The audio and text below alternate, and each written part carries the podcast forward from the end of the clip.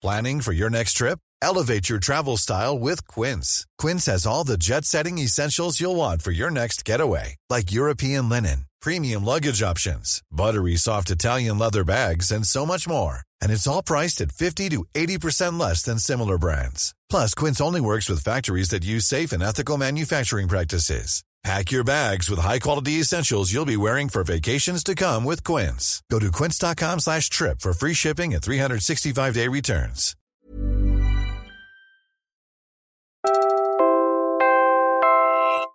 You're listening to Puma Podcast. Generally peaceful po ang ating eleksyon sa buong uh, bansa. Bagamat mayroong mga iilan na mga insidente ng karahasan na nangyari lalong-lalo na sa Bangsamoro. You just heard COMELEC Commissioner George Garcia sharing his assessment on the now concluded 2023 Barangay and Sangguniang Kabataan elections around the country. Generally peaceful daw ang halalan this year. Isolated incidents lang daw ang mga kaso ng karahasan. But in this episode, we'll take you to the one area where the democratic process didn't run as smoothly. Lahat ng regions ay 100% na except yung Bangsamoro. Yung ating uh, proclamation na lang ang 92.7%. So, ito po mamayang hapon makukumpleto na natin, especially kapag ka napaboto na natin yung lahat ng limang barangays natin. Except, of course, hindi tayo pwede mag-proclaim. I'm Franco Luna Puma Podcast, and you're listening to Teka Teka News.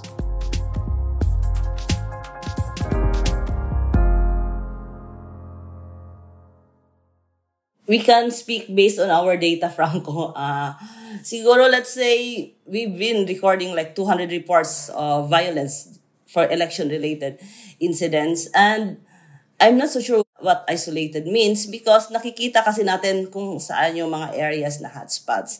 And most of the time, especially across the Bangsamoro or more specifically dito sa sa mainland. So, for example, it's been happening even pre-election. Yan si Lizelle Bugday. She's Senior Program Director for Early Response with the Council for Climate and Conflict Action Asia.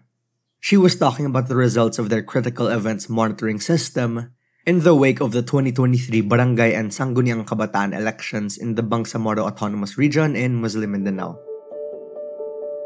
For the much delayed elections, millions of Filipinos flocked to polling centers around the country to vote for village and youth leaders for the first time since 2018. And around 672,000 seats were up for grabs in the November polls. But the report found that the 2023 BSK elections were the bloodiest in Muslim Mindanao in the past decade, with 11 deaths recorded in the Bangsamoro and adjacent areas on election day alone. More than 30 people were also injured in 57 incidents of collective violence. When we wrote this episode, the death toll had shot up to 29. However, it is important to contextualize that the violence in the region didn't just start on election day. We've always seen shooting incidents happening in, in Barm. At it's important for us to identify who are the actors involved because that will point us that, oh, this can be related to election already. Part na to ng mga girian sa pagsisimula pa lang.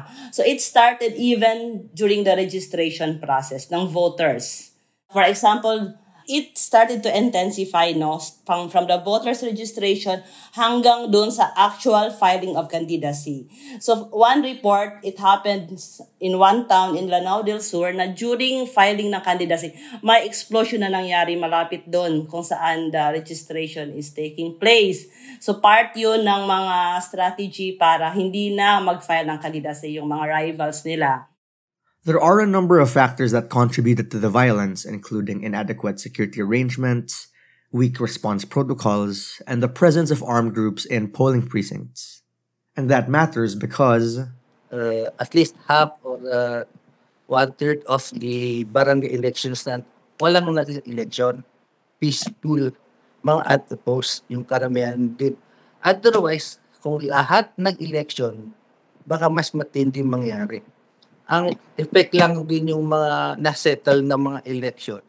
Uh, nasettle nga peacefully pero ang naging effect naman dun sa karamihan ng tao, walang choice. So, nawala yung democratic process ba? That was Macmillan Lukman, Executive Director of the Early Response Network for Resiliency and Peace Incorporated. Violence was recorded all over the region and not just in isolated cities. On their approach to a roadside polling place in Maguindanao del Norte, four people were injured and two supporters of a candidate for village chairman were slain. In Lanao del Sur, a barangay captain's spouse lost his life after being shot in the chest while engaged in combat with his spouse's rival. The morning of the elections was welcomed by the tragic deaths of two people in the village of Bugawas in Datu Odin Sinsuat when they were on their way to their polling precincts. Meanwhile, in Butig, Lanao del Sur, a village head aspirant was shot dead by his own brother due to an altercation. The victim was aiming to replace his wife, who was finishing her term as the incumbent chairwoman in the barangay. Ang BARM have been uh, declared as election hotspot not only for the previous two elections under BARM, but even before BARM, nung nasa ARM pa, ay ganun din katindi yung problema sa elections. Now, uh, maybe this is because of the cultural aspect, tribalism sa amin na mas talagang malakas. We're pausing for a quick break now. When we return, we'll tell you about what this all means for the upcoming 2025 elections.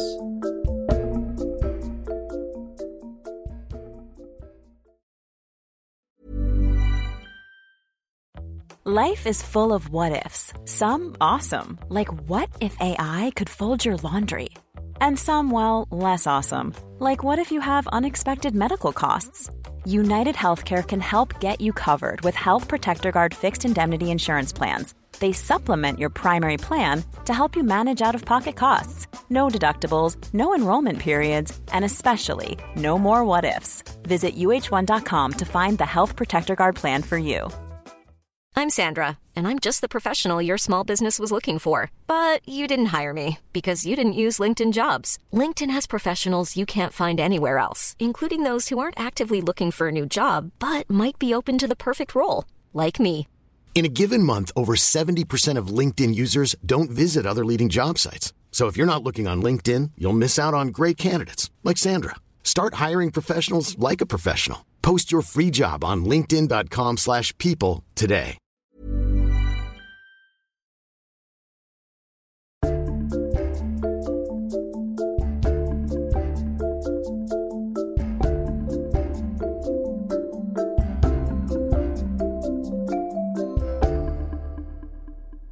Doon naman sa nag, nagkatak ng election, doon pa lang po sa umpisa, i-distribute yung uh, paraphernalia before 7 o'clock, mag-election ng 7 hanggang 3 o'clock. Hindi nangyayari kasi marami ng bangayan talaga doon sa loob. Again, that was Macmillan Lukman, Executive Director of the Early Response Network. He was talking about his own experience monitoring on the ground on election day. Sir Franco, sino bang hindi natatakot din? Pag uh, nakakabangayan na, pag may mga putok na, pati minsan pati mga pulis, mga sundalo nagtatago, ayun, mamatay. Tapos paano yung electorate? Wala, maguyan na lang. Hindi na boboto.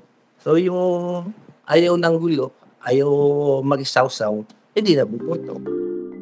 Elections in the Bangsamoro region have historically gone violent, even down to the level of barangays. But the bigger story is that even when people aren't injured or killed, they're discouraged from coming out to vote altogether because these cases have created an environment of fear. Usually kasi ang alam natin dyan sa Bangsamoro, Sir Maklipo ba, magkakasabay yung buong pamilya pupunta ng polling precinct para bumoto. So usually nagiging target din. So talagang lahat sila ay nag, may strategies na ginagawa to to ensure their safety. We saw one report for example dit nangyari din sa Maguindanao sa Dato Udin Sinsuat na isang armed group blinak niya yung highway para hindi na makaboto yung mga voters dun sa area na yon. And halos nagiging normal na yung suntukan, rambulan dun mismo sa sa polling precincts. The fears were to the point that around 2,000 teachers who were supposed to assist in the elections didn't bother showing up to work altogether. It affects everyone, from voters to teachers and to candidates. Yun talaga ang palagi namin nakikita na the violence really hamper their rights. Uh, We've received many reports from the non-Moro indigenous peoples areas that is in South UP, Jana area. Itong mga Tendo, Tedoray at Lambangian, sila yung isa sa mga nakita namin na halos marami sa, sa kanila ang hindi nakaboto kasi grabe talaga yung harassments against them.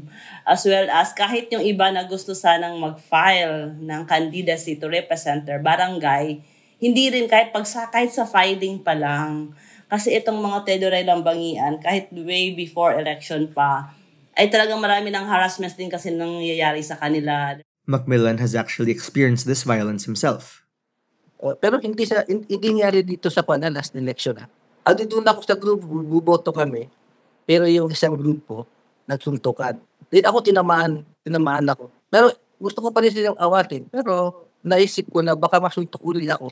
Kaya umalis ako pagtalikod ko, tama-tama yung pamangkin ko. Kasi nakita daw niya ako.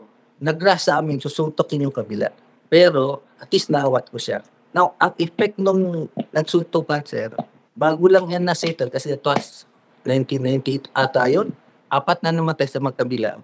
And advocates like Lizelle and Macmillan are only expecting a repeat in 2025 for a very specific reason.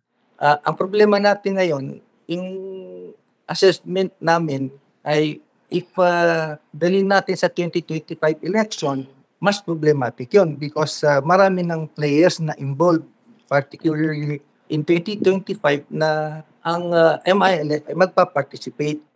That's right, the MILF will be represented in those elections under their political wing, the United Bangsamoro Justice Party, which means the COMELEC should be doing something now. So we saw na hin, mukhang inadequate nga yung number ng security troops na nalagay nga. Sabi nga natin, it's been hotspots for so long, especially from from our end with our data, we saw that this is nga ang pinaka-violent in the last decade. So we we saw nga na kailangan talagang binigyan sana ng nabigyan sana ng special focus yung BARM na sana we saw na yung ibang hotspots sa Pilipinas ay binisita beforehand. So dapat may special focus talaga, may special mechanisms na ginawa sana to reduce lang the level of violence during elections. Now the question is what must be done to prevent electoral violence in 2025? Security is a start. The government supposedly deployed 14,000 soldiers and cops in Barm, but the report says that might not have been enough considering the outcome, even with all the time to prepare. Prevention is always better than a cure, and the report also recommends that the PNP's Oplan Katok, or house to house campaign, be strengthened to encourage firearms owners to renew and register their weapons. The report also suggested that government authorities must reach out to traditional religious and credible community leaders to start brokering peaceful arrangements among rival groups weeks before the elections. Here's Macmillan Lokman again on why we should all be paying attention to what's happening in Burma in his words. Sir, ang BARM naman still a part of the country. And uh, ang lahat na ginagamit niya na mga sweldo, lahat-lahat, everything ay galing sa Pilipinas. Yung black grant na pinag-uusapan sa BARM ay galing sa Pilipinas. So, yung pa lang, sir, dapat uh, sayang naman yung resources. And it's also affecting uh, mga adjacent municipalities uh, uh, outside Barm. Tignan mo ngayon, ang uh, Sultan Kudarat is not part of Barm, pero pinapasok din ng mga dato. So, ang Lanao del Sur din, malapit sa Lanao del Norte. At yung mga incidents dyan din na violent incidents sa mga Muslim region. Dapat ito pag tinutulungan.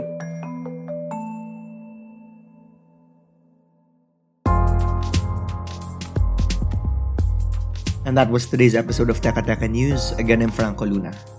This episode was edited by Freddy Blanco. Our Teka Teka News executive producer is Jill Caro, and our senior editor is Veronica Uy.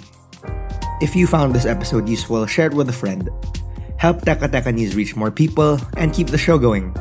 Thanks for listening.